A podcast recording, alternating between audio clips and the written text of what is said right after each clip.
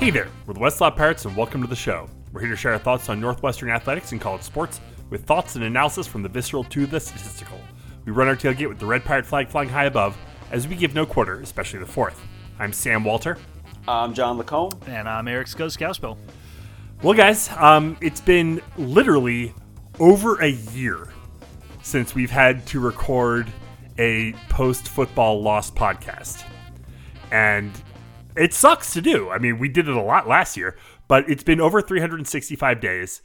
And, you know, before like we get too deep into doom and gloom and oh woe is me and you know some of the some of our followers on Twitter, some of the conversations we were seeing online over the past 24 hours, you know, got pretty dark. And let's stop for a second and recognize that this is a five and one team, still a game and a half up in the Western Division. There's a reason I'm drinking High West whiskey tonight, and that's because we are still number one in the West. We still have every opportunity to go to the Big Ten championship. And if we can beat Ohio State, if they are, are eligible, if they make it, or Indiana, then we go to a New Year's Six bowl. Yeah, there, there was a carrot that was being dangled in front of us for about a week. A, a carrot that was number eight in the uh, in the playoff rankings, and that was really cool. I mean, that that was really neat to to kind of think what if. But you know, and Fitz has said our primary goal is to win the Big Ten, and you know, can can we honestly sit here and think? yeah, we, we go to the playoff and we're going to run into Alabama and they will beat the shit out of us. I mean, let, let's let's be real. I mean, that is a good team. Maybe we see Clemson. Maybe we see Notre Dame. I like our chances a little bit better against Notre Dame, but playoff would have been awesome. Absolutely. We're not there yet. And uh, that's okay. That's okay to say. We're not there yet.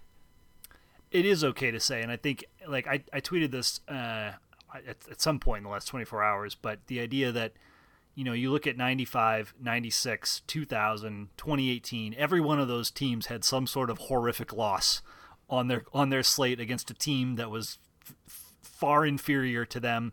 Um, on the road at Iowa in 2000 is a, is a game I still have nightmares about. I was there with the band. Um, 2018, you've got the back-to-back losses to Duke and Akron. Uh, Miami of Ohio and Wake Forest are um, you know games written in Northwestern lore.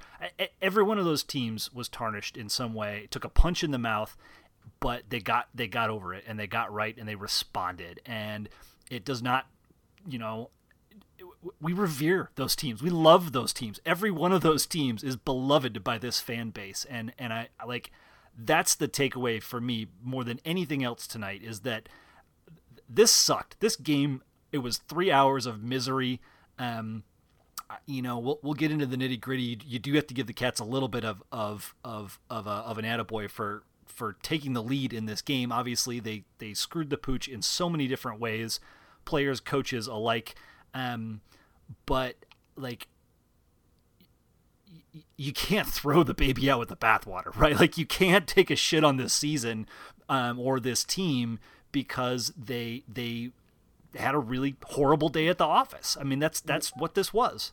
Well, so in the aftermath of this, there was a lot of, oh, Northwestern always does this. Mm, mm.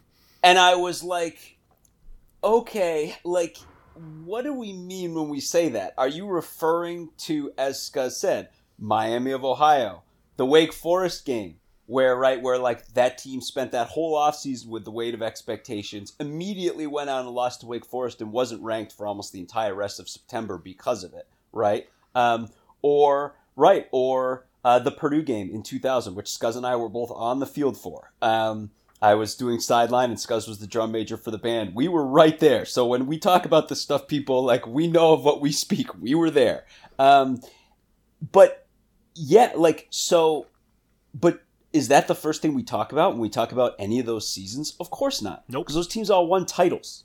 Um, and it's funny, like, you know, before the season kind of got back in gear when Jay Sharman was running the Sacred Saturdays pods and everything, you know, one week they had to cover the Miami of Ohio thing. And yes, there's that certain kismet to it because of Randy Walker and everything that happened with that. And yes, it's still bittersweet and it still stings to this day. I mean, ultimately, that became a national title. You know, that basically took Northwestern out of a national title game. That's not the way people remember it, though. It's just not the way people remember that season. And I think there is so much, and this we've alluded to it, that there what Scuzz is saying is true. And on one hand, you're like, these these things have happened before, and the fact that we're immediately going to the good places of these things, it's not to minimize it, but part of it is to understand, right, that the reason those things happened is potentially related to this. College, you know, coaches are loath to admit it, players are loath to admit it but it's a pattern. And because you were talking about this after the game, it's not a pattern unique to Northwestern, no. right? I think, I mean, heck, we beat a Pitt team in the Pinstripe Bowl, and if I'm not mistaken, wasn't that team's previous game uh, knocking off Clemson? I don't know I if it was it, the previous game, but, it, was knocked off earlier Clemson in the season. that year. Right. Yeah. I mean, like it happens. This bug flies around I get it that in our case, right, because it's so rare that we're elevated to the stratosphere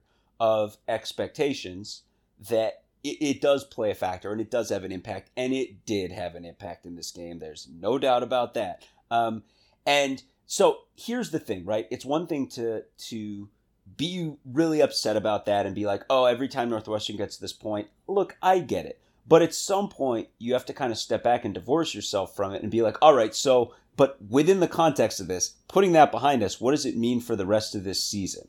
And that's where I think there are these two divergent paths here. But um, before, before, we go there, quite no, yet, yeah, go ahead. I, I do just want to acknowledge because I think he's got a good point. Like, like if you come at this from the perspective of Northwestern was number eight in the polls with a control their own destiny path to the college football playoff if like like like if that's your starting point, and this is where you know Jay from like the Post has been sitting in, in a lot of his post game discussions with with folk, it, like this loss was extremely devastating and and arguably one of the biggest in Northwestern history because of you know where you were controlling your own destiny before the game to where you are now.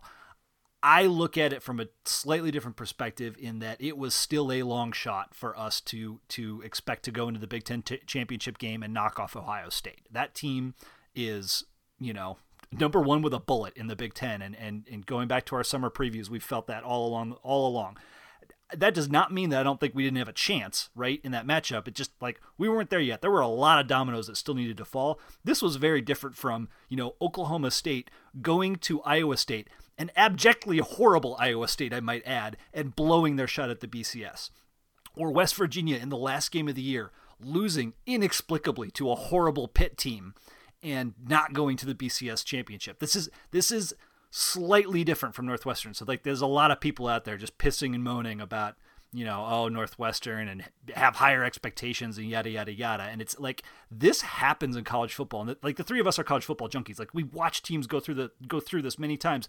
Thanksgiving weekend, 2006, Sam and I went to Colorado together and like ate six different Thanksgiving dinners and watched a, an obscene amount of football.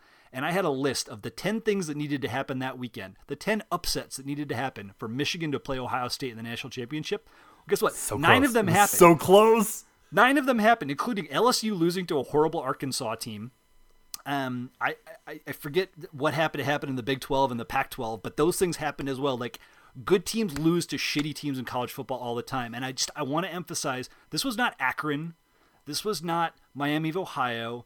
This was not a blown 36 point lead to Michigan State that is still the record for a comeback in a game. This was a hard fought conference game that ended essentially in a field goal difference. Yes, there was a fumble recovered in the end zone on a on a on a lateral play that made it a 9 point margin at the end, but this like this is normal shit folks and yes sometimes it sucks and i like those three hours i like they were a miserable three hours punctuated by one moment of glory when, when northwestern took the lead and i thought ah never had a doubt right but it's just it's it's it's important for me at least to step outside of my northwestern northwestern kind of focus here and and and acknowledge like that th- this is the sort of thing that happens in college football all the time. That doesn't mean I'm not upset. That doesn't mean that the sloppiness and the poor decision making is okay and that I'm just, you know, I'm like, oh, you know, it's fine. This happens, blah, blah, blah. I'm pissed. But I think, John, where you want to go next, like that's what's important is that is, is like there are two different paths we can go down now as we look at the rest of this season.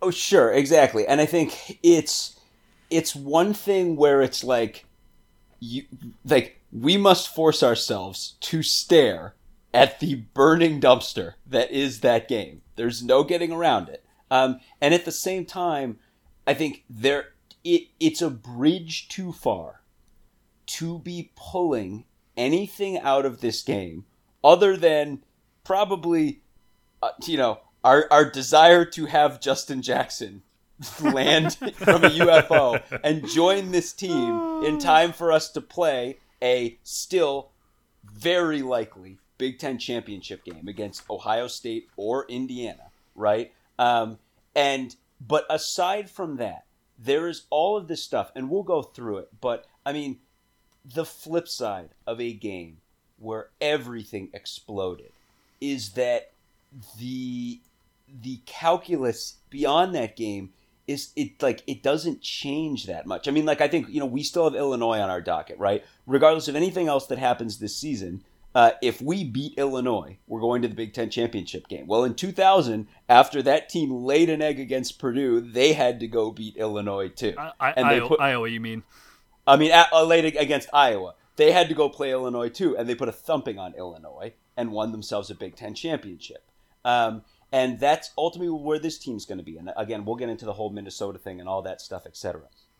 The to get there though, we have to go into this game, and it's hilarious um, that you know Bill Connelly. People were asking, well, what did you give Northwestern's win expectancy for in this game?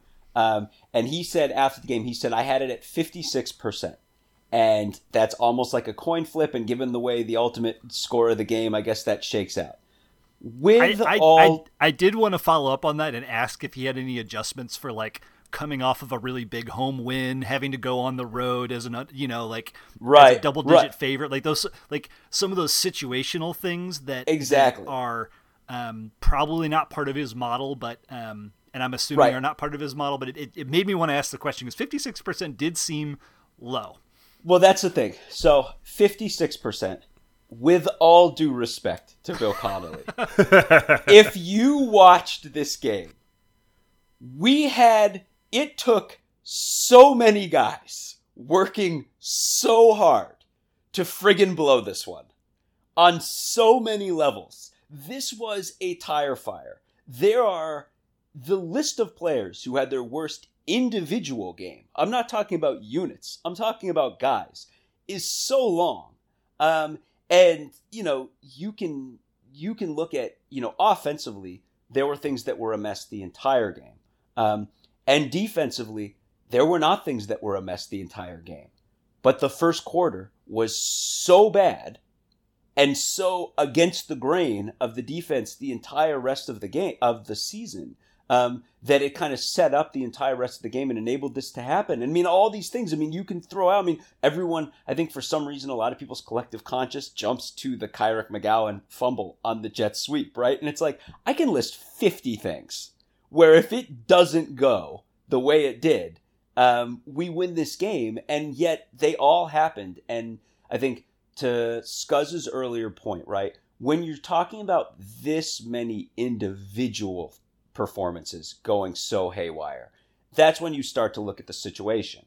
And on one hand, it's like, okay, so if your reaction to that is to lose your mind and to be like, that's what these guys get. They choked, they had their moment, choked, whatever. Like, we can't change your mind from thinking that way.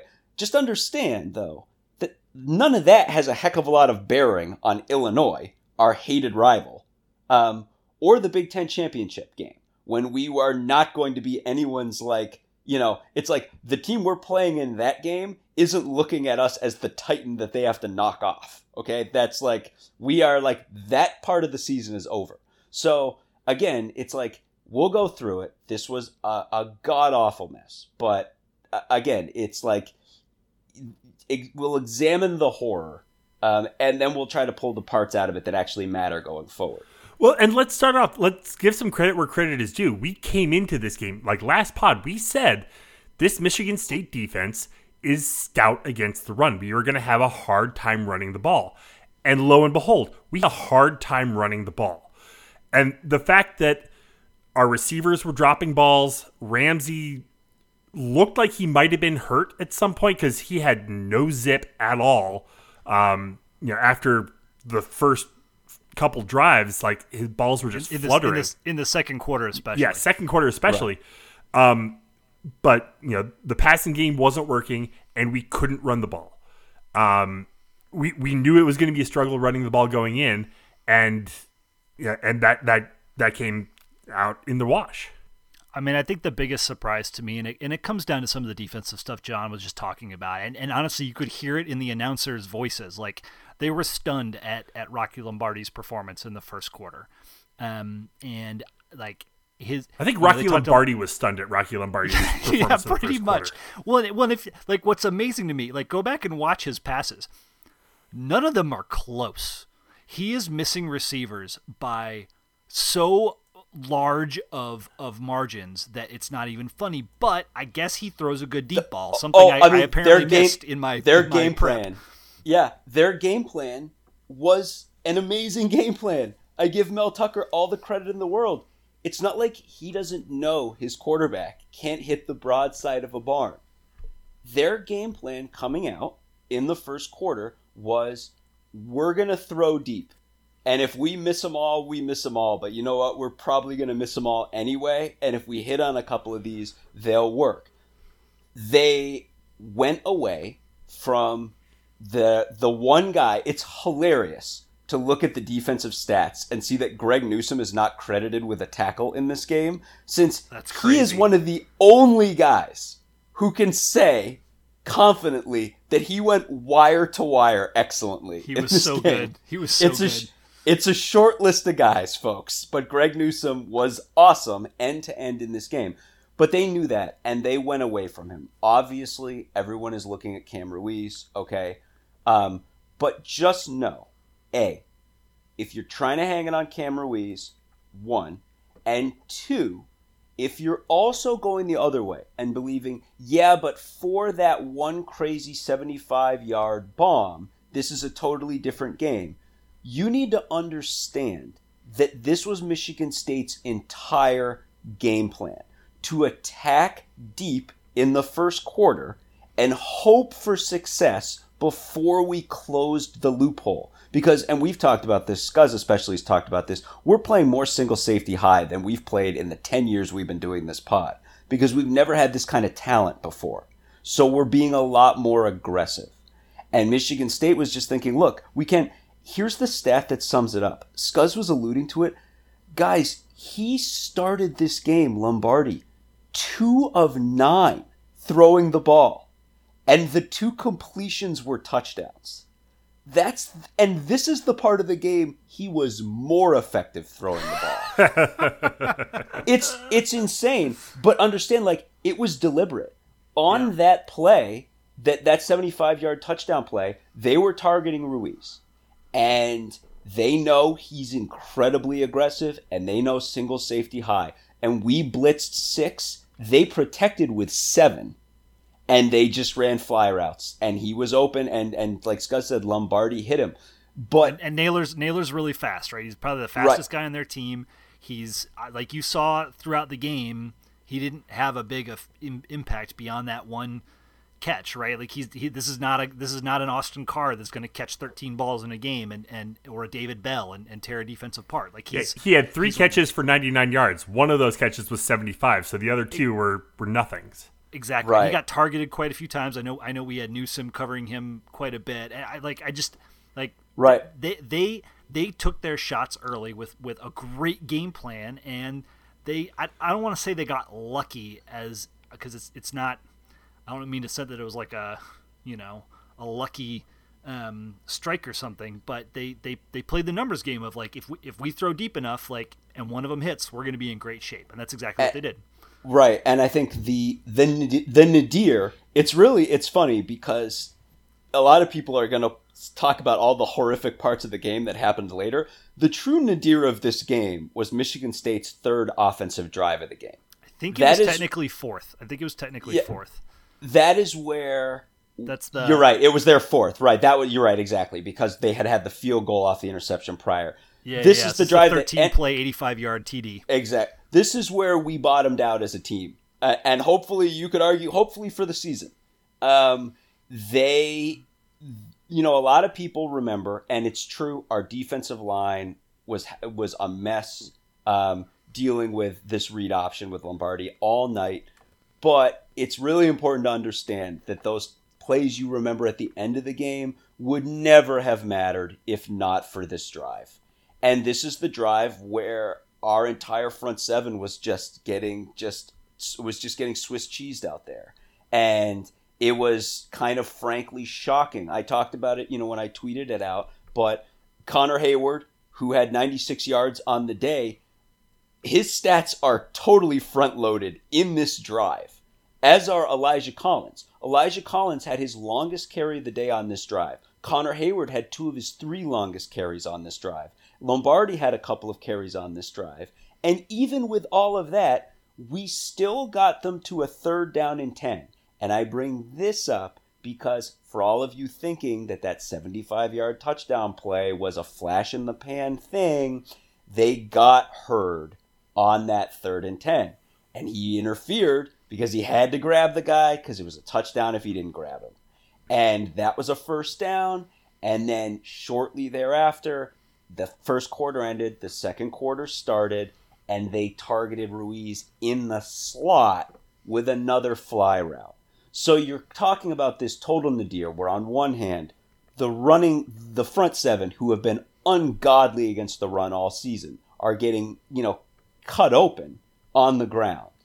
And then our corners who know they've been dusted by a 75 yard TD pass from a quarterback that, like Scud said, is not hitting the broadside of the barn otherwise, get beaten deep again twice.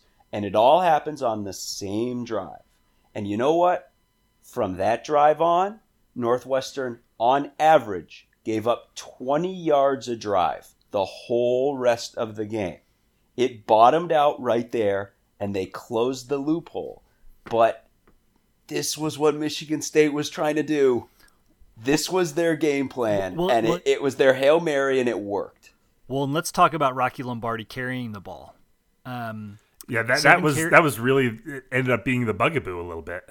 And it was a surprise. Seven carries against Rutgers for minus four yards. Now, granted, this includes sacks uh, as well, but five carries against Michigan for 19. Five carries against Iowa for minus 21 two carries against IU for minus 11, and then 10 against us for 65 yards. This was just this was not on film.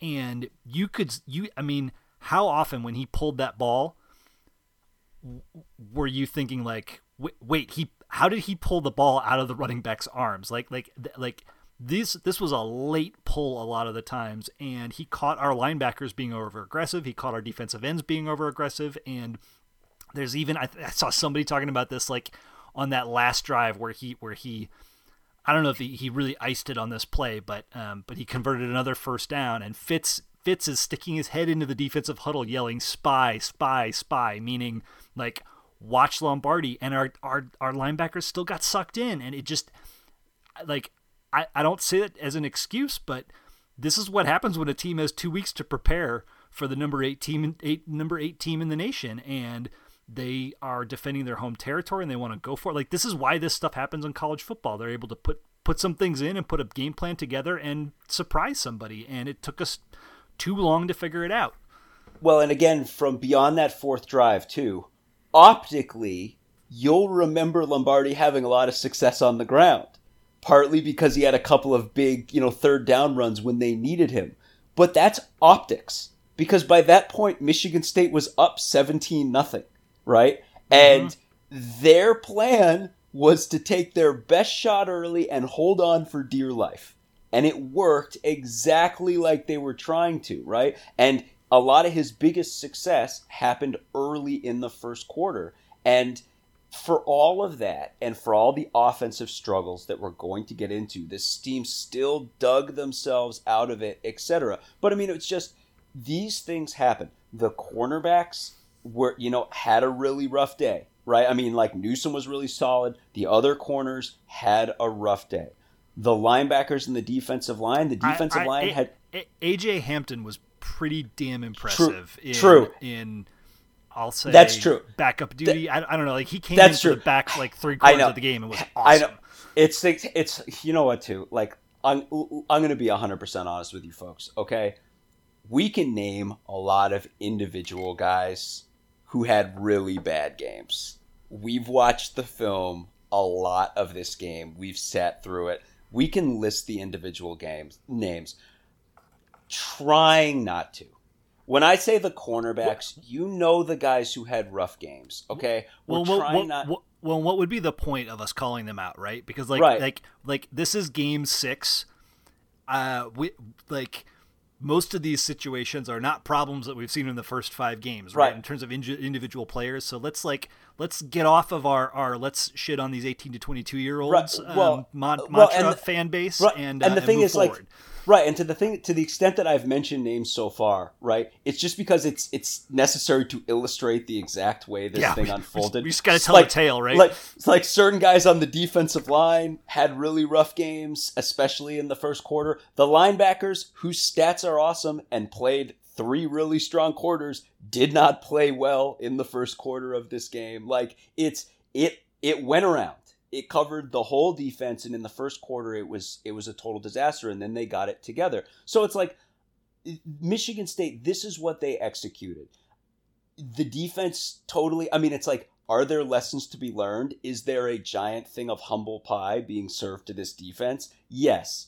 So it's like on one hand it's like yeah that first quarter they're never getting that back. They're never getting the first quarter of this game back. Um, i I should talk about too. Like uh, I, we tweeted, but I tweeted, and I'm gonna own it. I used the phrase that they mailed the first quarter in, and then I apologized for it on Twitter. That's that was a poor choice of words. I didn't mean to say that they mailed it in. That would imply that they didn't give the effort. Of course, they gave the effort. These guys are giving it their all, but there's that there's that part of it, right, where like everything we're talking about, where that the way, the moment, and everything that happened in this week, and the way it's affected not only this team but great Northwestern teams of the past, everything we already talked about on this pod, right? Like that stuff does matter, and it all landed at the same time, and these guys have to swallow it and move on. But I mean, like this defense, like you know, Michigan State got just enough points to win.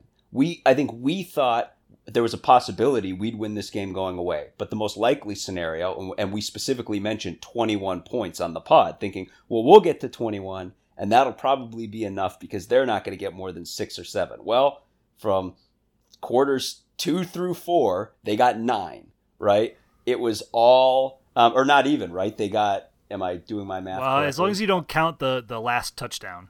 Right. They, they got, got, oh, I'm sorry. They right. Thir- they got, they got 13. Then they got then they got right. They got six after the first play of the second quarter. Um, so the after I, after that, you know, other than that touchdown, which was you know built on their their their that big drive we were talking about in the first quarter, they got uh, six points in the fourth. Right. Quarter. So I mean, like for those three quarters, the game pretty much unfolded how we thought it was going yeah. to be. And they, they, first... they missed they missed that field goal right before half too, which was a pretty big miss. Right, and that so I mean it's and you know they're um, they the, I said the deal never get that first quarterback, but they will learn for it. They will grow for it. And you know, I think as we pivot to look at the offense, like the that's the thing. Like it, it was awful. The, that first quarter was bad. They'll never get it back. They will learn and grow from it. And this awesome defense is going to get better because of it. And that you can be damn sure of. So you know, let let's talk about the offense because you know it it really was it was a mess. I mean the the you know, I, I, mentioned earlier the running game just wasn't working, and you know it.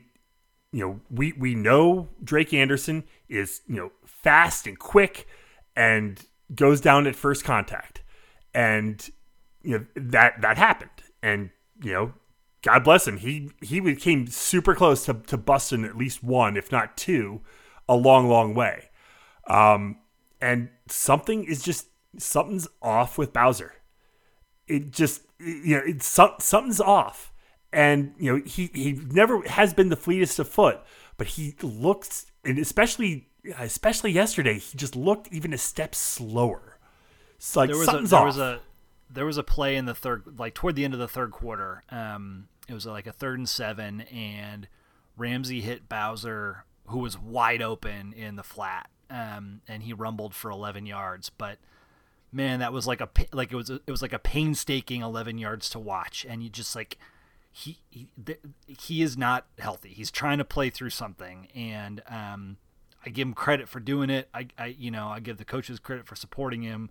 Um, but it's it's it's tough. It's tough, and, and I, like it is it is hard to look at the running game in this in this game alone because Michigan State's D has you know we, we knew it was going to be tough to run against them, but this is this is it's it's been an emerging pattern. Um, I've I've been concerned.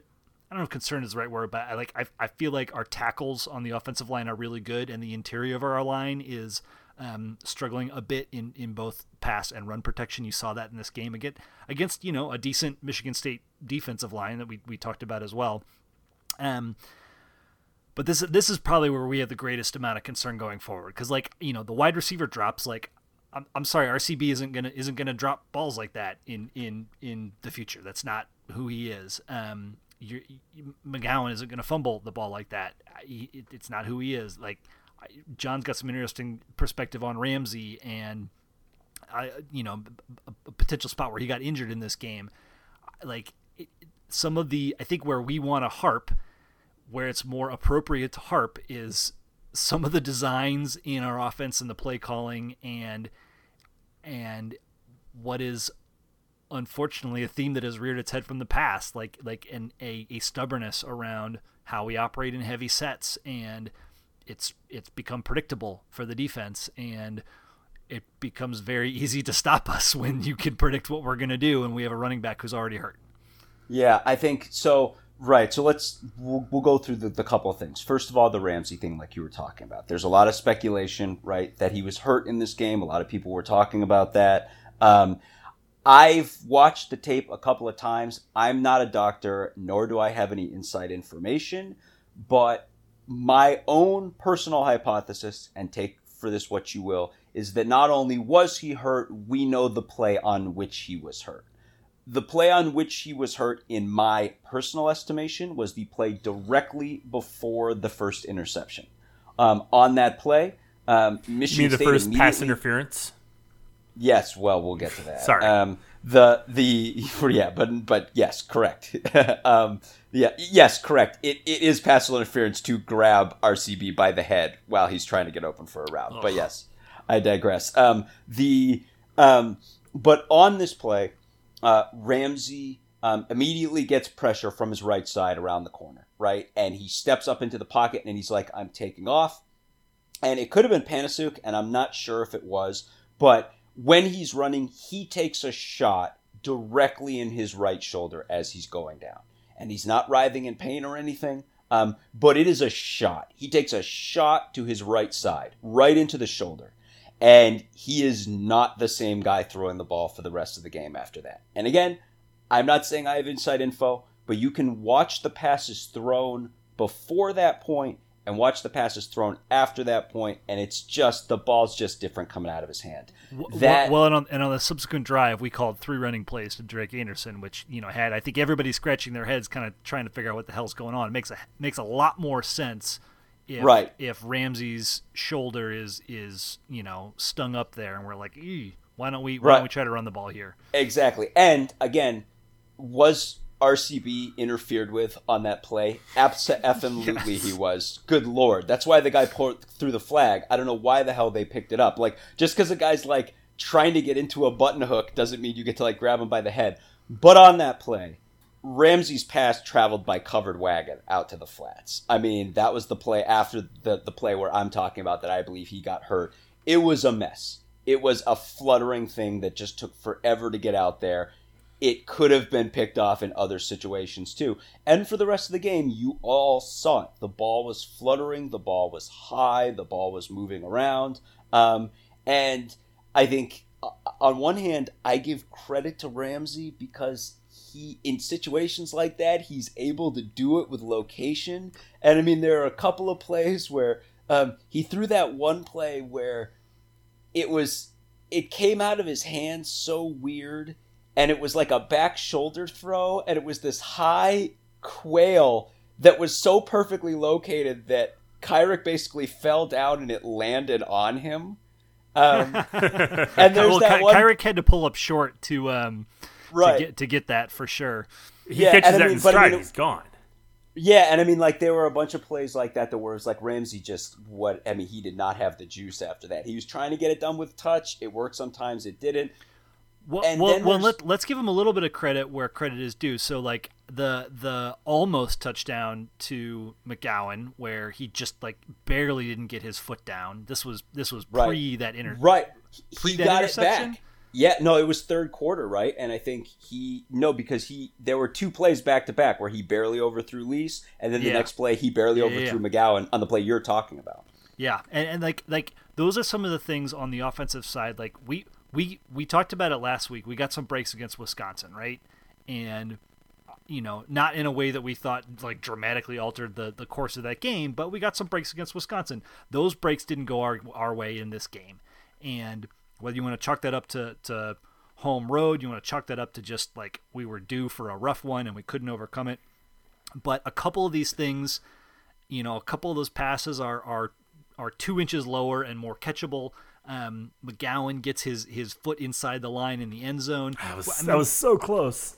like like we get the fourth and inches. Like there like there are there are so many close moments in this game where like it it could have ended Northwestern 23 Michigan State 20 and we would all be like "Yeah, that didn't feel great. Like good thing we won our clunker. But it just it like it could have played out very very differently. And I just like this is a game of inches um which Well- sucks sometimes. Well, and I think, you know, to Ramsey, you know, so on the play where Holman got hurt, and as of our recording right now, I mean, again, I, I hope we only continue to get good information for right now. Fingers crossed, prayers to the man upstairs, like he's like he's coming out of it and he's in good shape right now. It was a scary moment It, for it sounded like he was going to be released from the hospital yesterday and come home. I I, I haven't heard anything today. Um, and this is so. I, I want to preface this by saying that I, I really want to be careful about the way I say this because um, that play was a result of a play where Ramsey was trying to make something happen, and I want to bend over backwards to say that that is not connecting what Ramsey did to what Holman did in any way. Things like this happen in football. It's a crazy, violent game. Um, uh, on that play, and this is again irrespective of Holman getting hurt, Ramsey was was forced out of the pocket and was trying to make a play. Now I rewind a, a couple of games earlier in the season um, where he threw an interception. I think it was against uh, Iowa, right late in the game, where he had gotten out of the pocket and was trying to make something play, uh, trying to make a play, and he threw a little high. He's got a little bit of hero ball in him when he gets out of the pocket that's a lot better than a guy who just wets himself when there's a lot of pressure. Like you you take the good with the bad there because he's a guy who's comfortable getting outside the pocket and looking to make things happen. Occasionally he he kind of overextends. But in this game, that was a byproduct of Michigan State getting crazy pressure. Um, and Fitz summed it up and accurately, being like, look, it wasn't blitz pickup stuff. It was guys getting beat on individual assignments. Michigan State was Yep. doing this with four. We- a lot we- of we we had a hat on a hat and our hat got beat right. And so here's the big thing about this. And I want to I really want to accentuate this point, okay? If you're thinking about bad run blocking in this game, chances are you're thinking of the short yardage situations, which we'll get to. There are problems with that that go beyond run blocking, okay? But more than likely, if you're thinking about bad blocking in this game, you're thinking about pass pro. And you're thinking about Ramsey getting forced out of the pocket and having to do stuff. Well, you better then stop and acknowledge that Northwestern's line has been awesome at pass pro this entire season up to this point, including last week against an awesome pass rushing Wisconsin Badgers team. Okay? If all the players, like if you can be like, and again, not to throw out a name, right? Cam Ruiz, but I'm just saying like to be like, well, Cam Ruiz just had a bad game. But if one of our linemen had a really bad game this day, you're going to be like, well, the line can't pass block. It doesn't work that way. Like linemen can have bad games too. Like this bug landed on everybody, and these guys who had been good at pass pro up to this point were a mess in pass pro in this game. Well, well and we were we were the the pressure ramped up increasingly throughout the game, which is what happens when you're trailing and you're not able to run the ball and you have to throw a ton, right? Um, I mean, these guys were were they, they knew it was going to be pass pro that like like the the defensive linemen were not having to you know um read and react if you will. Uh so like especially like, especially when they'd already taken away the run. Yeah so i, I think i mean that compounds what you're talking about john but you're you're spot on yeah i mean it's like and then you know with the run blocking there was one specific play that i think we you know we wanted to highlight which was that fourth down play that ended that first drive, an otherwise promising drive for Northwestern that was shut down when we didn't get that fourth and one conversion, right? And if you watch that play, and this is something that I feel like we've been saying it as politely as we can up until this point, but if we are in short yardage situations in a heavy balanced set, Bowser cannot be the back in that situation. Like we've been saying this for weeks. And it's not like Bowser ever. I I have a T-shirt with Bowser from Mario Brothers on it. This guy was our savior two seasons ago. He's hurt. He's messed up right now. And what it all leads to is if he's the back in that set, the defense knows you're running between the tackles. They know it a hundred percent that that's what's going to happen. And if that's the plan, you might as well just put Andrew Marty in, put him under center, and throw him into the line because your odds are going to be better of doing that. If you watch that fourth down play where Antoine Brooks blows up Bowser in the backfield, we are in a heavy set with linemen across the field, and there is no one to block Brooks. It's not a situation where someone was supposed to pick Brooks up and they didn't. You can watch on the play Gerak and Schmidt immediately down block, and Vogel has a defensive end in his face that only he can pick up, and that's who he takes. When the other team throws nine guys into the box at the snap, if Brooks wouldn't have hit Bowser, another linebacker arriving in the backfield would have got him too. Michigan State knew 100% what we were running on that play.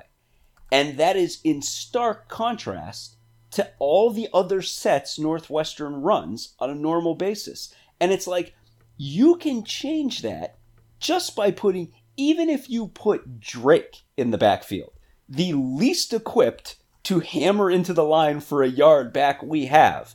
Michigan State's at least going to be like, well, they might toss here. There might be some sort of trap. They might want run read option. They may go to the boundary here.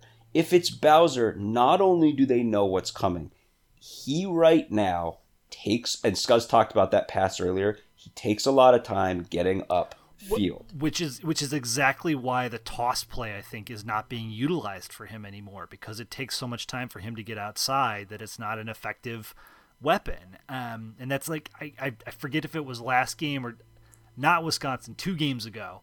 Um, I remember there being some conversation around like, why aren't we using the toss anymore? Because it was so effective in those first two or three games of the season, right? And that's that's part of the reason why. Um, I think like the like the, the, the like the other thing that I want to point out that's important here is in a similar situation later in the game we had we we adjusted and we ran a naked boot with Ramsey out of that heavy what looked like an like a like an absolute run up the gut that I was looking at thinking like, oh god, are we really going to do this on whatever fourth?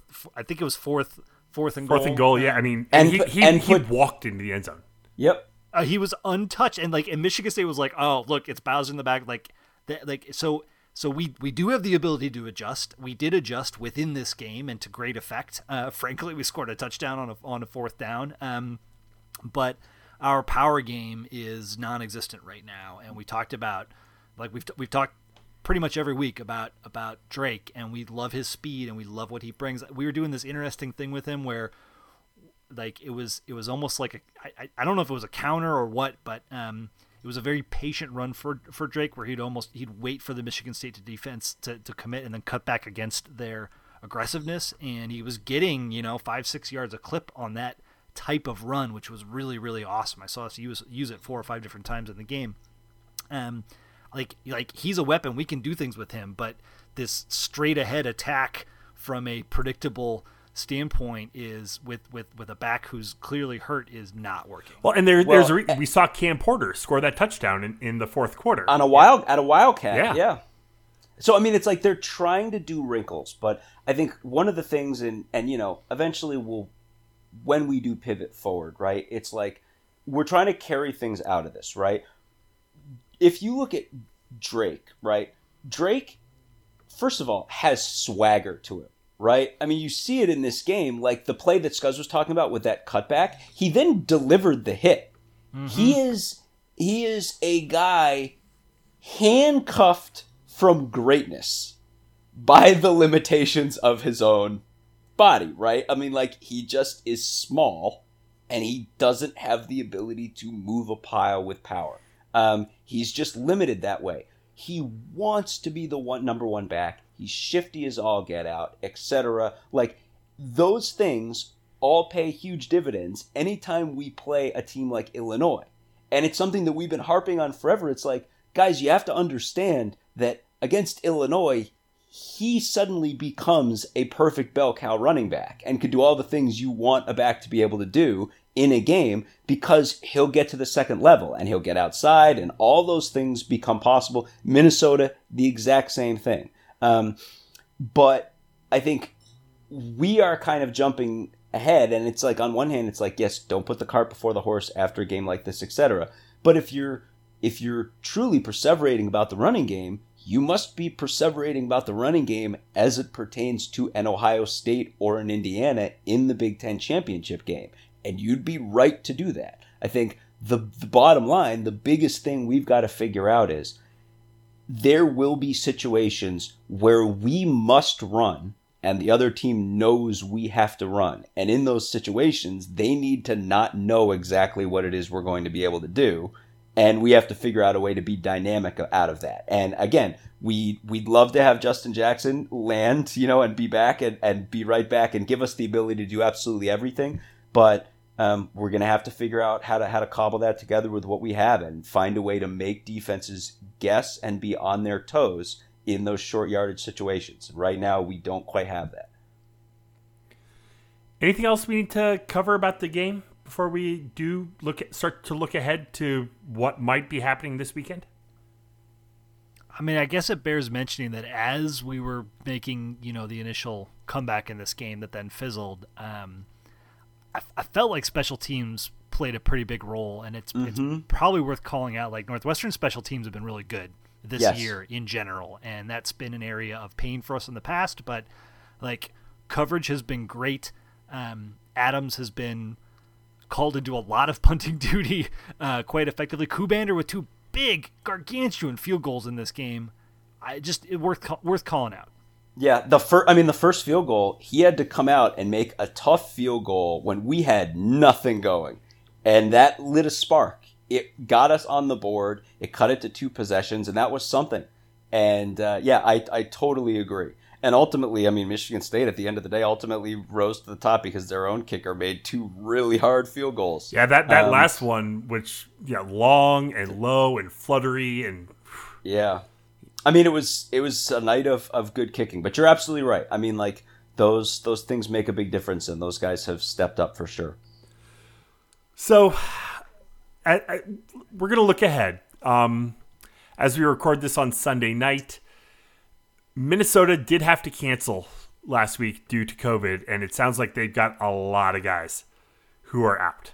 Um, what what has seemed to be happening in the Big Ten is if you cancel one game, uh, you are probably canceling two.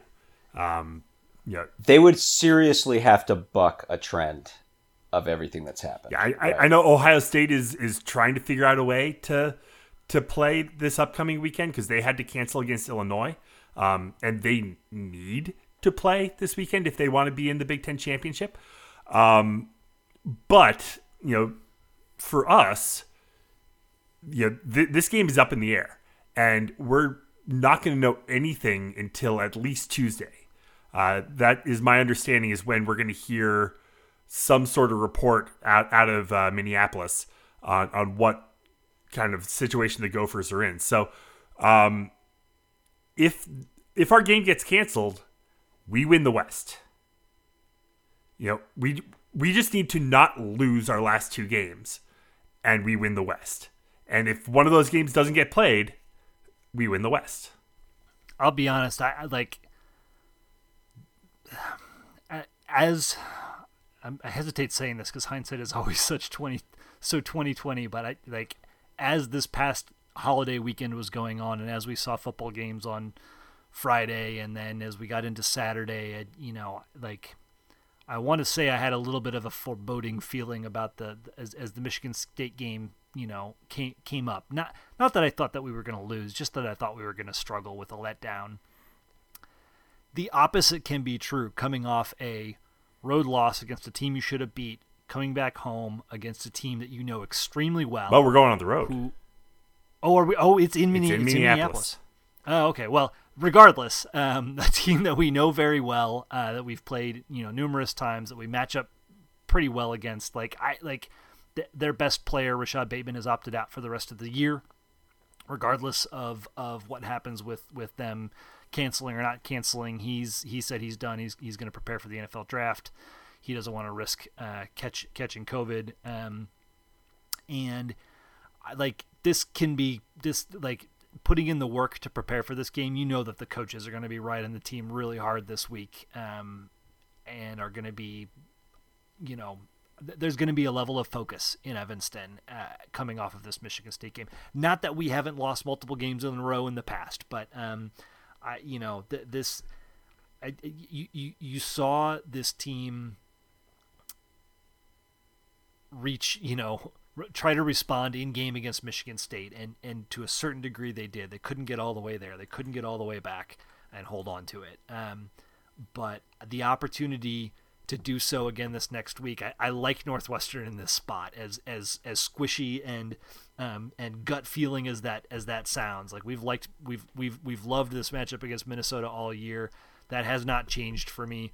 Um, they do not have a good defense like Michigan State, especially against the run.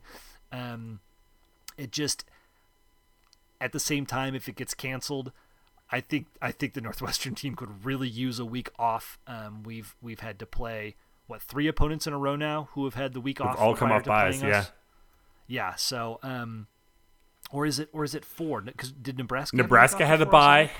Yeah, it's Um, four. Iowa, four straight yeah. teams coming off of bye, um, and you know, so we- like we could we could definitely use the opportunity to heal up before before Illinois and, and, and a presumptive Big Ten championship game. So I I kind of feel like this is can't lose for North, Northwestern outside of like just the mental weirdness of preparing for a game, you know, for a couple days until you get to Tuesday and then having to unprepare for that game. Right. I mean, like, first of all, so a couple things, right? We haven't talked about this yet, and it's huge. Okay. Uh, we got the horses into the barn. The minute this Michigan State game kicked off, Oh yeah, we got to six. And that's a big deal, especially this season. Like, we're playing, you know, if, if we handle our business the rest of the way, come hell or high water, if we don't play a game for this point on, we're playing in the Big Ten championship game. Um, and that was a big deal to get to this point. And, you know, Fitz will tell you that the program takes a lot of pride in the way that they've handled their end of it and and controlled they should. what. Absolutely, they should take yeah. pride in that. Right. And, And, and, and, what was controlled what what Fitz said before the year? Like, you can do everything right, and this could fall apart. But if you do anything wrong, it will. Right, exactly. And they did what they had to do to get that to get to that point. And now they've, you know, we've qualified, and that's a big deal, and that's it. It bears mentioning, right? So it's like if this game did one flipping thing for us, it got us to six. Um, and then to Scuzz's point too, right? On one hand, like I think we're all like son of a bitch. The way this team is going to be feeling coming out of this game, and that's the thing too. If you're going to be like Northwestern always does this, then you better fricking talk about the Michigan game in '95, and you better friggin' talk about the next six or seven games of '96, and you better talk about the Illinois game that came the week after in 2000, right? It's like, well, the other thing these guys do is get their shit together afterwards and handle their business. So, on that hand, I would love to play Minnesota. On the other hand, like Scuzz said, the extra week would be nice, and it doesn't matter if it's two weeks. It doesn't matter if the whole season had been canceled, but someone got Northwestern in Illinois in a parking lot that would never be viewed or known about by anybody and asked them to play football Northwestern's players would still be 100% for that game. Mm-hmm. It's still Illinois, and we would kill them if it wasn't like it's like we would give our all for that game if it meant nothing. And it happens to mean quite a lot this season. So it's like you you juxtapose between that and this. I mean, I think it's like the team's 100% going to be ready. And I think that you know, it's the weird thing is the not knowing right now. And again, it's like by the time most of you listen to this pod, or a lot of you start listening to this pod, um, we still probably aren't going to know, and we're probably going to find out. You know, it could be Tuesday, it could even be later. And my my guess is, you know, if if they're going to cancel it, they're going to cancel it on Tuesday. Right. And it's just it's a strange situation. The good news is that if if it is a situation where the Cats find themselves in this weird situation of backing into the West title. It will not affect their prep for the but Illinois. We're not backing in. We've done the work. We've Oh no, that's your. It's a great. It's a great point, right? And that's the thing. Like they absolutely have. Michigan State ain't in the West, and we ain't played a team that's beaten us in the West. And I think the and and you know we still have Illinois, and we give our all against Illinois regardless. So the team, the prep for Illinois is going to be lights out, regardless of what plays out um, between then and now. Um, and, and this is all the big thing. It's like, are we concerned? Yes, I'm concerned about the running game and everything I've talked about in a hypothetical Big Ten championship game. All right. Everything else, it's a mix of we'll never get this game back. This team will never get this Michigan State game back. There will be silver linings to this. History has taught us that. Um, and now you know we're we're gonna knock wood and steel ourselves and, and hopefully watch that play out and and then get a date in the Big Ten championship game against one of these two teams. F and A. Um, listen, I like this. This kind of dovetails back with what we talked about off the top on the pod, and that is that you know our expectations every year. And and and and John, I I, I credit you because I learned this with learned this from you. Eight or nine games with a chance to win ten and com- compete for our division and our conference crown. And those things are all still true for us. Obviously, we can't win, you know, um, 10 games in a year that there are only nine scheduled. I guess we could win a bowl game and then we could win 10, but um, now that we've lost one, we can't. So, anyways, you, you get my point. Like, like we laid out expectations at the beginning of this year that we wanted Northwestern to be better. I think we all hoped for a bit more from the Bajakian offense than we've seen to date. If I recall um, correctly, the two of you said six and two, and I said five and three. Yeah, and we're right there. We're right there um, to to beat those expectations, and that is awesome. Like like yes, the playoff was really enticing and really exciting. I I was furiously um, like stopping myself from talking shit with my Notre Dame in-laws as as as they were debating, you know, Notre Dame's spot in the playoff ranking and to say like, "Oh, look out, like we're coming for your spot" or something like that. I like I had to restrain myself. It was very very exciting and enticing and awesome, but like what whatever whatever that is or or might be probably nothing down the road here um all of our expectations, all the goals that we set at the beginning of this year are still within reach, and that is that is not anything to to sneeze at. Right, and like Fitz said, Fitz you know said after this game, he was like, "We got the result we earned out there uh, against Michigan State," which is absolutely true. And the yep. second thing he said is, like you said, all our goals are still in front of us, and that's absolutely true. So, shall we uh, whip around the rest? Of, well, before we whip, insert flushing sound here. yeah, actually, what I'm gonna what I'm gonna do is, uh, um, yeah. So a, as we you know begin to to move past this Michigan State debacle and into what might be coming this weekend. I mean, all, all of the unknowns. Uh, do just want to take a, a minute once again just to talk a little bit about uh, Soul and Smoke. Um, they're the organization that we've been donating to this entire season, uh, sponsoring meals. Uh, they're Evanston based. Um, they do a fantastic job providing meals to people in need, to uh, medical workers, to uh, just you know, the public, uh, people who need food, especially now. You know, with cases rising, over, with the winter over coming. 100,000 over 100,000 meals provided um, this year to, to, to folk in need, uh, which is awesome. It, it's it's fantastic, and you know we've we've been proud to uh, be supporting them. Um, just wanted to mention them again. Uh, soulandsmoke.com. Uh, go check them out if you can. You know, sponsor a couple meals. That'd be awesome. If you can't, totally understand. Um, you know, it, it's it is what it is, and it, it's hard, and we're very proud and pleased to be able to do this uh, with Soul and Smoke. So, just wanted to mention that before we talk about the the rest of the Big Ten. Um, kind of what else happened this past weekend and what we have coming up. It's uh, you know we're getting down to it. There's only two more weeks scheduled. Um, you know, just looking at last week, you've got uh, Iowa beating Nebraska, although that game was as ugly as it could have been. So Iowa, um, Iowa hasn't lost since losing to us, correct? Yep, I think I think I have that. that is right. correct. yeah. Um, But if you think it's because Spencer Petras has gotten better, yeah, right. um, let me tell you, it is not. Uh, they have basically just run roughshod over these other teams. Um, with a, and and you know they struggled early on, but as they got into the third and fourth quarter of this game against Nebraska, Mark Goodson just started pounding the Nebraska defense, and that is what ultimately won won the game here. Um, I think there, there, there's there's this pretty funny moment where uh, as we were watching, we were all talking uh, about you know Adrian Martinez and how he he'd actually had a pretty good game. Like he threw two incomplete passes, no picks, and and John.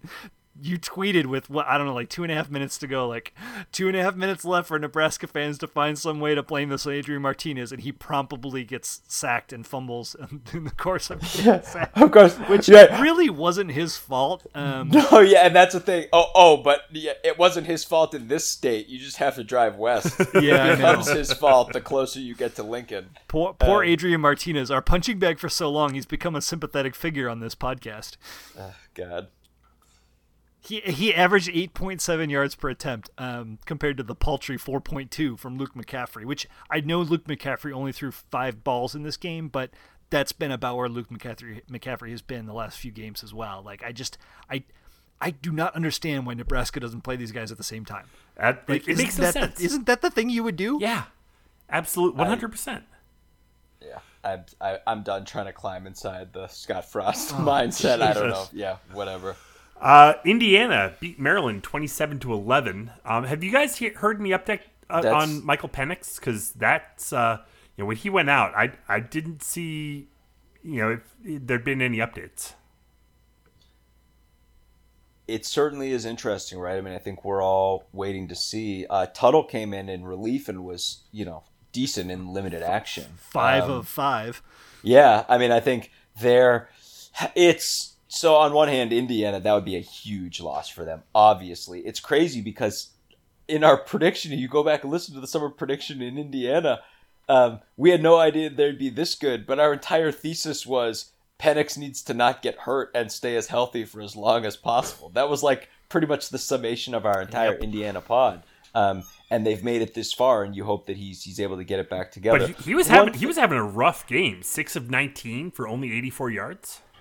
Was there Yeah. weather in this game? Because it was it was ugly on both sides. Tagovailoa really struggled as well. Now, granted, it's the first game that Tagovailoa has played um, in what three weeks because I think they missed the previous two. Yep. But um, Also, he yeah. he was barely fifty percent completion through three picks. Ugh. Cr- credit where credit's due. It though. Didn't look like there was like any significant. I mean, there wasn't any rain. Um, I might have been a little bit of wind, but it wasn't. Didn't look like it was significant.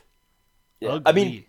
I mean, Penix at times has had problems earlier in the season. I think in the Yeah. first half of that Penn State game. On Maryland's side, though, I mean, credit where credit's due. Indiana's defense is is overperforming expectations big time, and it's a part of the reason that they're as good as they are this year. I mean, like the Indiana's just a, a great football team on both sides of the ball right now, and you hope they get Penix back. Um, they deserve it, but I mean, like this is a team right now. There is this massive possibility that you end up with this bizarro world situation where we're playing Indiana for the Big Ten title um, on you know the the ninth week of the season, and Ohio State is playing Wisconsin not for the Big Ten title, but for a potential spot in the playoff. Um, and that is a real possibility of this weird situation. Whatever, all for, for from our perspective, the only the important thing is that there's a real chance we've got a date with Indiana. So I mean, it's things like is where is Penix? How is Penix doing? What is the quality of Indiana's defense, etc. These start to become really big questions that we're all going to need to be paying a lot of attention to. Wow. Um, it is worth noting in this game that Maryland was missing two starting offensive linemen, two of their top receivers, including Rakim Jarrett, and their starting running back Jake Funk, who I assume were all out with COVID protocol. Wow. Wow, it's crazy. That's Again- That's gargantuan. Um, Again, folks, w- we played the Michigan State game. It may have been an absolute house of horrors, but it's it's in the books as game number six. And and this was game number six for Indiana. So if if Ohio State does get canceled next week, um, or or the following week, um, Indiana will be uh, is is- is locked and loaded as their as their replacement. Yep. Penn State gets their first win of the year at Michigan, and people are making a big deal like going into Michigan and winning this year is, is something special. I'm going to tell you right now, we talked too much about this game last week heading into it, and we should not talk too much about this game coming out of it. I'm like, one of these teams had to win. K- K- Um, K- Cade McNamara did not live up to his Rutgers performance. That's all I'll say. Yeah. Sean I- Clifford was also horrible, but Mich- but Penn State won. Uh, Speaking of Rutgers, uh, Yeah. go, Oh, going in to West Lafayette and knocking off the Boilermakers 37 30. What the hell happened? I don't know. Yeah. I guess I guess like like like big thing. We didn't talk about this um, two weeks ago, but uh, Aidan O'Connell has um, been knocked out for Purdue. He's missed two games now. Jack Plummer has taken over. He's been fine. Um, Yeah, 20 of 35 for 237 and two touchdowns. Yeah, but like you do wonder um, what that's done. You know, uh, O'Connell seemed to have really good chemistry with, with David Bell, who didn't catch many passes in this game. Rondale Moore led with seven receptions. Like I, I don't know, they just they like their passing game only two thirty seven against a Rutgers D. That's kind of surprising. It's weird. I mean, it's weird. Rutgers, I mean, what can you say? They gritted this one out. You look at the stats and you're like, they probably should have lost. But I mean, like, it's Rutgers. Like, this Ar- is. Ar- Artur Sitkowski with a um, Lombardian performance. yeah, I was the. Uh, Wait, yeah, did right, something exactly. happen to He- Vedral? He didn't play. Uh, Huh. It was it was Sitkowski. Uh, I assume started this game. Johnny Langan came in for for um, he threw four passes, uh, but carried and carried the ball 21 times. So I guess I guess they let they let the running back throw a little bit. I'm not. I sure mean, it was like on there. He's they- a quarterback, so I guess they just brought him in to run a lot and then had him throw four times. yeah, it's crazy. rusher. they did uh, they did just enough um, and they had i think they got a defensive touchdown right and i think they got a special teams touchdown yeah they had a kick return for a touchdown Oh yeah, yeah Um, that that that uh, hundred uh, was it a hundred yarder? yeah i mean it, it, it took it all but i mean like, don't- don't take it away from Rutgers. i mean they've picked up two wins this season they're benefiting from the craziness as much as as anyone and it's a it's i mean this is a purdue team with rondale moore um, that that lost to Rutgers. I mean, it's it's quietly one of the most surprising games in the conference this year. Um, and My, my my prediction that Purdue's offense was going to be totally unbeatable with Moore has has not has not come to fruition. I mean, have have we seen uh, Moore at hundred percent? Yeah, it's. I don't know, but they've they've weird. lost what twice with him. So They sure I, have. Like well, they lo- they've lost once, and then the refs beat them. uh, that's true. That's true. They got really screwed. They got Minnesota. Screwed forgot against. Minnesota. Uh, so Ohio State, Illinois was canceled. Minnesota, Wisconsin was canceled. Um, yeah, that that's that's all of this past weekend's games. Looking ahead uh, to this week's game, you know, we, we talked about uh, us at Minnesota. We'll see what happens. Um, you know, we'll we'll be on you know Twitter uh, talking about it as, as we get more information. Iowa at If- Illinois. If, if if this if this game does happen, like, and I know our schedules um, will make this difficult, but we, we should probably come back with like a like a short a short preview of it later in the week. Yeah. yeah, I, I, I, th- I think we, we can make. If this game happens, we'll come on to, to at least preview a little bit. So uh, Yeah. we'll we'll we'll talk la- later on this week if if we need to. God, if if if Tanner Morgan runs read option against us, that I. Yeah. Iowa at Illinois. I mean, Illinois. Well, an, an Illinois yeah. win clinches the the West for us.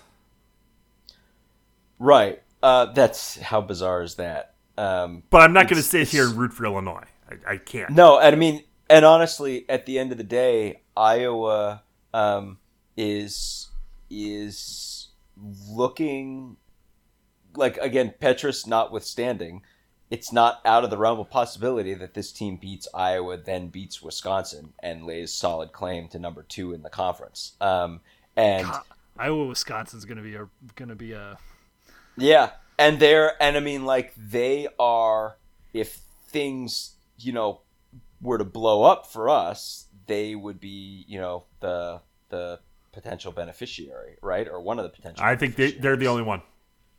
Yeah, so I think they're they're playing good football, but obviously you know at this point we're going to be looking to get a read on Illinois and seeing you know exactly what they're able to do.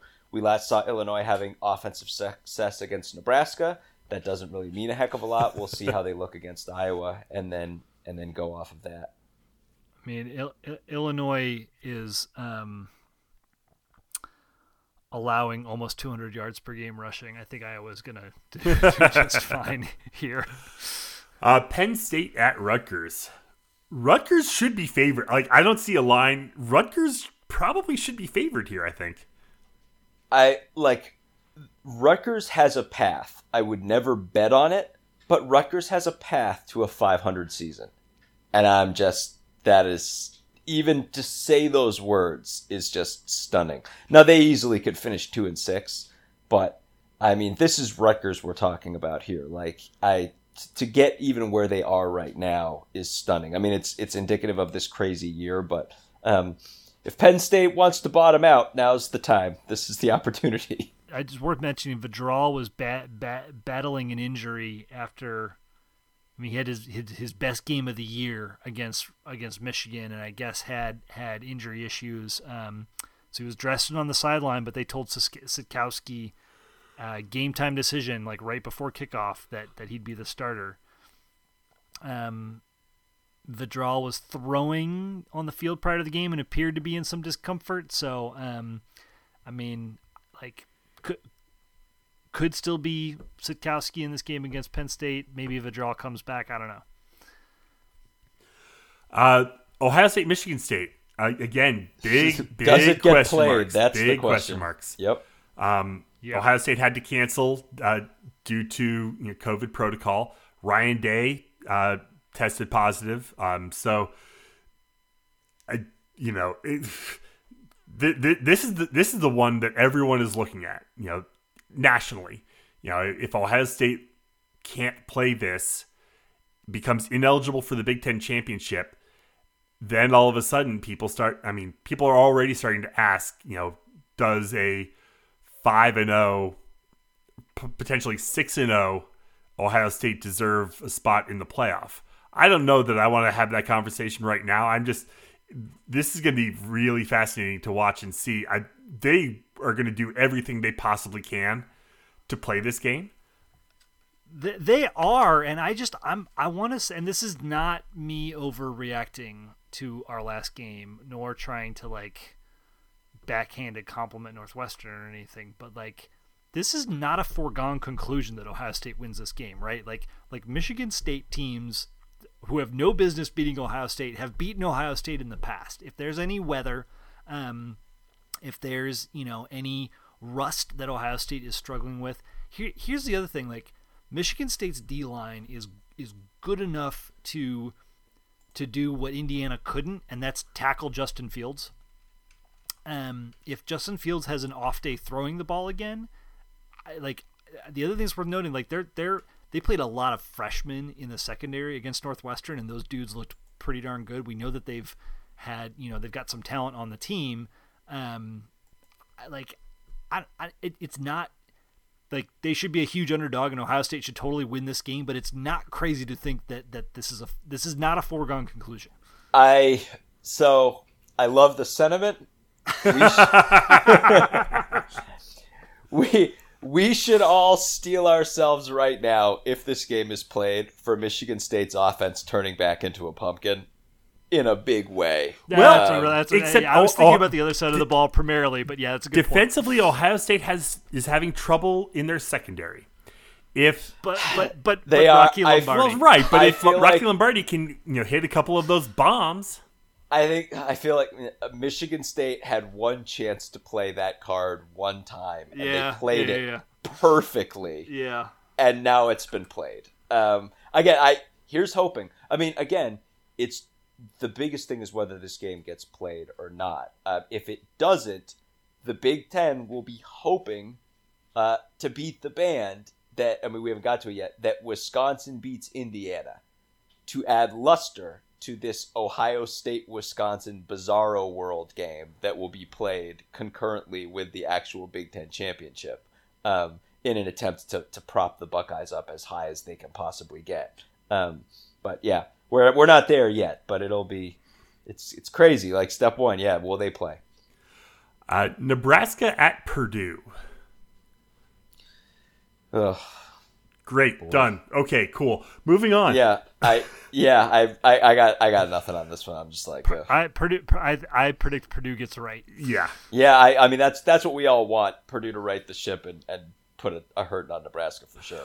Uh, Indiana at Wisconsin. This is going to be really interesting. Um, so, This is a hell of a game. So let I me mean, play let me play this Sure. out. Um this is at Wisconsin, which makes and, and, and if and if Penix is hurt, like but that- I mean that's a massive ball you know game changer in this one for but, sure. but but let's say Penix plays Okay. and let's say Indiana beats Wisconsin. And then let's say Iowa beats Wisconsin next week. Or the week after. okay. Like how how much luster is an Ohio State win over Wisconsin, an unranked Wisconsin? Really It wouldn't. have? It wouldn't be Wisconsin you're- you're- at that point. You're taking the exact. It would not be Wisconsin. Exact same. It wouldn't be Wisconsin. It'd be Iowa. Yeah. No, you're right. You're absolutely right. Uh, you're you're right, Scuzz. You're taking the exact same thing I, argument I was making, making it from the other direction. You're you're totally right. Um, on on the flip side, I mean, again, I it's like recency bias. It's like Wisconsin's awesome. We played awesome and beat them. It's like that doesn't go away. Yeah, it's like they, they they they should win this game. it, I, I, mean, it. I think it's so. If, if they're not getting Penix, I mean, I, I mean, Tuttle, great performance against Maryland's defense. Now you get Wisconsin. I mean, I like, and and Penix even is going to have a rough time. He's just capable of this individual heroism in these situations. Um, but I don't know. I mean, we'll we'll see. And then again, like I most, I mean, the the most likely scenario here is that um, Wisconsin beats Indiana we either play Minnesota and win or do not play at all, and then Wisconsin is ranked higher than us next week. So everyone needs to just buckle their seatbelt for that one because it's coming. Um, But And, okay, uh, so uh, also you know just kind of playing this out. Wisconsin beats Indiana. How good does Ohio State's win over Indiana look?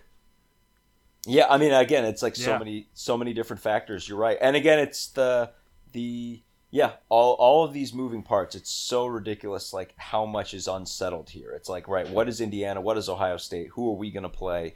exactly. I mean, it's it's all sorted. We control what we can control, but yeah, a heck of a lot's going to happen here. Um, and, and then finally, Maryland at Michigan. I, I know that going into Michigan and getting a win this year is not that big of a deal, but if Taulia Tagovailoa leads Maryland to a win at Michigan, that would be a big deal. Yeah, let's go. Let's go, Taulia. Come on, get it done, man. Pile on. I agree. That'd be that. That'd be that'd be super cool.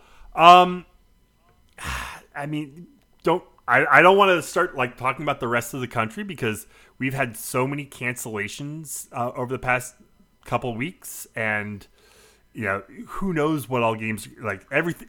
Everything's in motion right now, and you know that that is the way of things. You know, right now as, as we get into the down the stretch, you know, we'll keep an eye on on Tuesday with the playoff rankings come out. I know the AP came out. I think we're what sixteen. Um, you know, dropped from eleven yep. to sixteen in the AP.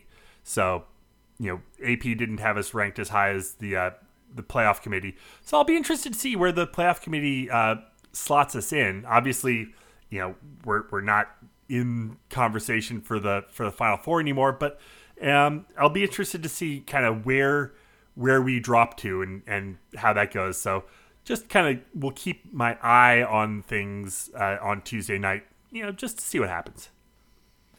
I the the one thing I'll say about the national slate um, is um, this weekend we are all Chanticleers. I just want to say that America's team, Coastal Carolina, needs to take Hell down yeah. Liberty Oh, please, please. in this game. I know Liberty already has a loss. They need a conference loss, and Coastal is the team to do it. Um, I, I think they. I think it's a conference game, right? I believe. Uh, Liberty, Um, I believe, is an independent. or is Liberty in? Oh well, whatever, whatever. I I don't care. Liberty sucks, and Coastal needs to take them down on that sweet teal field. I love That's that. That's I an awesome say. field. Yes, Yeah. they do. Let's let's go. Should we talk Vandy for a sec? Yeah, absolutely. That's a great. I'm glad you you brought that up. Um, as as we tweeted out, um, all Americans, male and female, anyone who's got a daughter, right?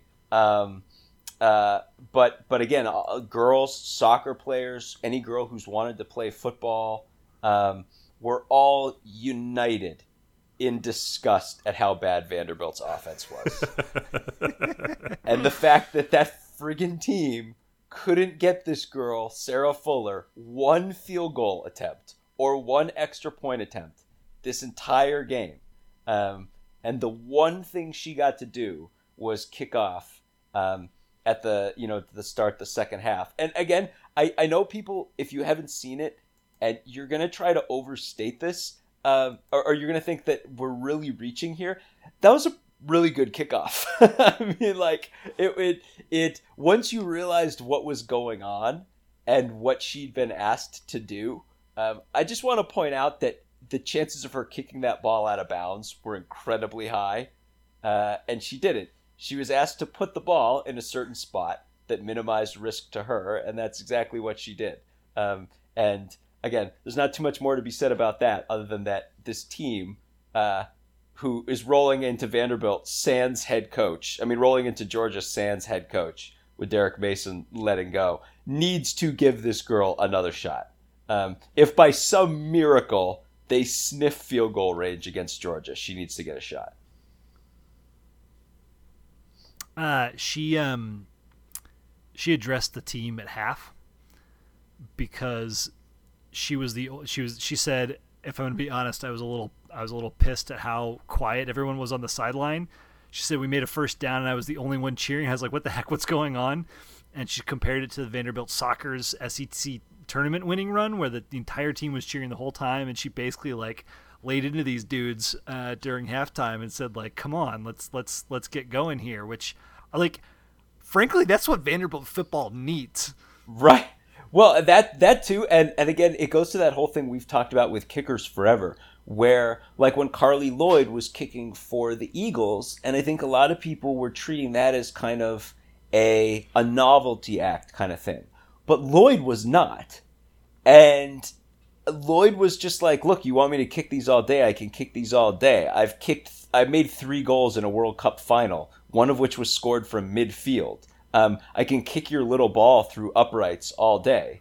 And it goes to the whole point of like pressure, right? It's like if you know how to kick, yeah, range factors in eventually, but chances are if you're mad at a kicker, it's not because he missed a 50 yarder, it's because he shanked a 35 yarder or multiple or climbed into his own own head or whatever. And I'm just like I'm such a supporter of I know that the crazy circumstances this came out, but some SEC championship winning goal kicker, uh, goalkeeper who's 6'2 um, and is like an imposing physical specimen um, in her uniform, and you're like, damn, that's a big kicker. Is this like a you kind of look and you're like, is that a kickoff specialist? Because that's a huge place kicker.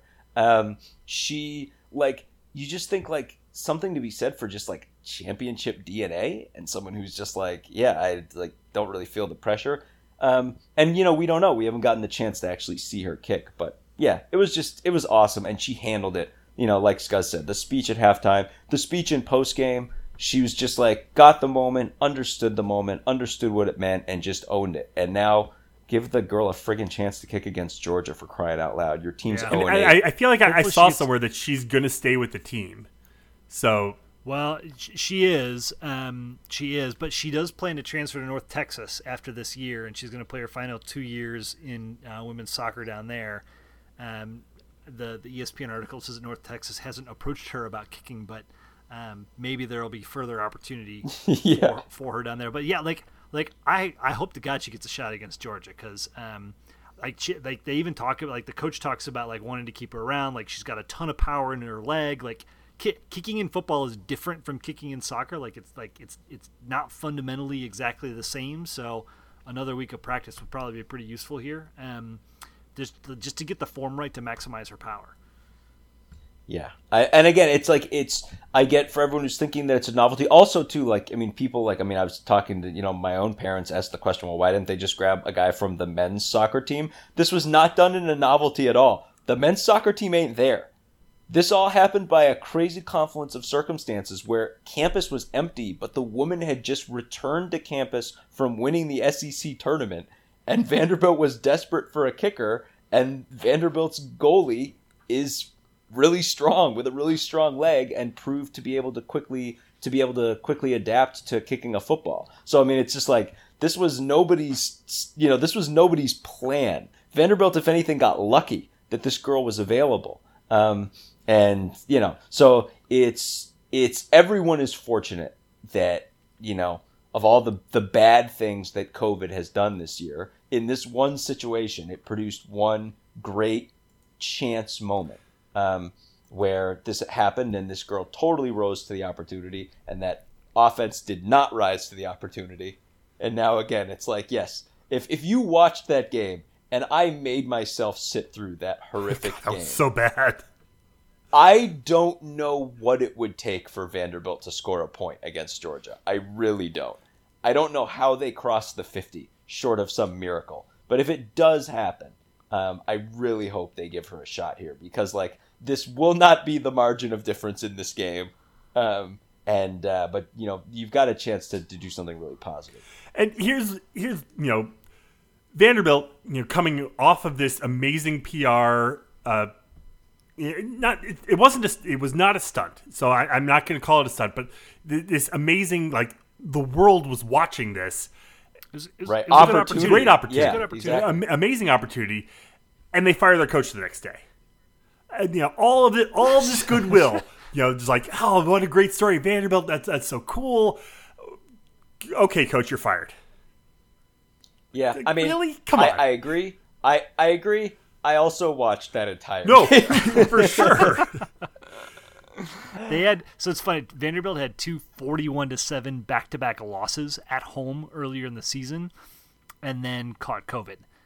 And um, I don't know, like maybe that would have been too early to to to let a coach go. This like the the the pervading theory is that by letting you know Derek Mason go now, you get a head start on coaching candidates. I just don't think Maryland's going to be in the conversation, but maybe maybe maybe this will allow them to get a jump start talking to somebody and Va- Vandy is uh, potentially I mean, it- land. it's an SEC job, but like no one is scrambling. Like, oh god, I want to go to Vandy so bad. Well, you you got to think that it's a James Franklin opportunity, right? Like if I if I can do well enough at Vandy, if I can win at Vandy, um, and by winning at Vandy, it means like going 500, right? Like then I've got a shot to to cash those chips in for a big time job, and that's you know remains to be seen. I think I think that the two or three guys that have that have come to Vandy since Franklin have all bombed out pretty fast. Georgia, when you get up 50 in this game, it's okay to manufacture some sort of little opportunity just for Vanderbilt to get into field goal range. No one's going to hold it against you, you know. It's just just someone wants to kind of drop a ball, you know, put one on the deck in some random situation, you know. No one's going to hold it against you. You still are going to get your 50, 60 point win. You know, that's all I'm saying. One other thing to mention before we go is uh, basketball is coming back. And we are real close to the start of the uh, Northwestern men's and women's basketball season. I believe that's this week, uh, Wednesday. Arkansas Pine Bluff comes to Welsh Ryan Arena uh, to take on the men. Um, and, and we haven't we haven't talked about basketball at all because it you know hasn't really been on the radar. But you know the women are you know both the, they lose the Abbeys. Abi Scheid, Abbie Wolf are gone, but amazing incoming recruits. The freshmen are coming in. Look, you know, are really really great on paper. Um, you know they the the women start uh, against Eastern Illinois on uh, December 10th, so a week a week later. Um, we'll be uh, paying a more. Obviously, we're going to be paying closer attention um, as these games get started. But uh, you know, don't think we haven't forgotten about uh, about the basketball teams. You know, the men are the men, and we'll we'll see what happens. But uh, you know, th- this women's team had every opportunity and was going to host NCAA tournament games at Welsh Ryan Arena uh, before the world shut down. Um, and Lindsey Pulliam back, Veronica Burton back. Uh, L- Lindsey Pulliam, preseason player of the Yeah. year in the Big Ten, I believe. We Um, we could win we could win Big Ten Player of the Year and uh, Big Ten Defensive Player of the Year and have them be in the same backcourt. That's in Yeah. play. Yep. yeah, Jordan Hamilton, you know, she's back. Uh, and then, like I said, you know, the freshman coming in, Anna Morris, you know, six three. Uh, she's coming in. I, I don't know if she'll be playing right away, but you know, losing some size with with uh, Scheid and Wolf going. Morris comes in. Uh, Paige Mott is six one freshman. Uh, We'll, we'll definitely be young in the front Yes. court, but the back, the back, and, and, and if there's an opportunity for us to go small, and I don't, I don't know, I don't know what what that opportunity looks like. But Sydney Wood, who who has been, you know, the the defensive stopper um, that comes in alongside Burton and and shuts other players down just as effectively. Like if there's an opportunity to get those three those three guards on the on the on the court all at the same time and play small ball, like my goodness, um, It's- like it they have just- so much backcourt talent. It's It's ludicrous. it's just crazy that going into the season, um, it's the consensus opinion that Northwestern has the best player in the conference and the best backcourt in the conference, and that's like not a point that anyone's arguing. And it's like on the strength of that, this team is is must see TV. and going into the season ranked number seventeen. Yep. So we'll keep our eye on the ladies. We'll keep our eye on, eyes on the on the men um, as you know the winter starts to set in and we turn our attention from Ryan Field to Welsh Ryan Arena. Uh, you know we'll keep our eyes there and and you know if we do need to come back later on this week to preview Minnesota, we will do that uh, in some form. Uh, but we'll go ahead and leave it there for tonight. Uh, head to our website, westlotpirates.com, where you can leave comments and questions. Find us on Facebook, Twitter, and Instagram at westlotpirates. And you can always email the show, westlotpirates at gmail.com. Tune in next time as we give our visceral and statistical views on Northwestern athletics and look for us in the west side of Ryan Field flying the red pirate flag, because we give no quarter, especially the fourth. For John Lacombe and Eric Scasbo, I'm Sam Walter. Thanks so much for listening. See you next time.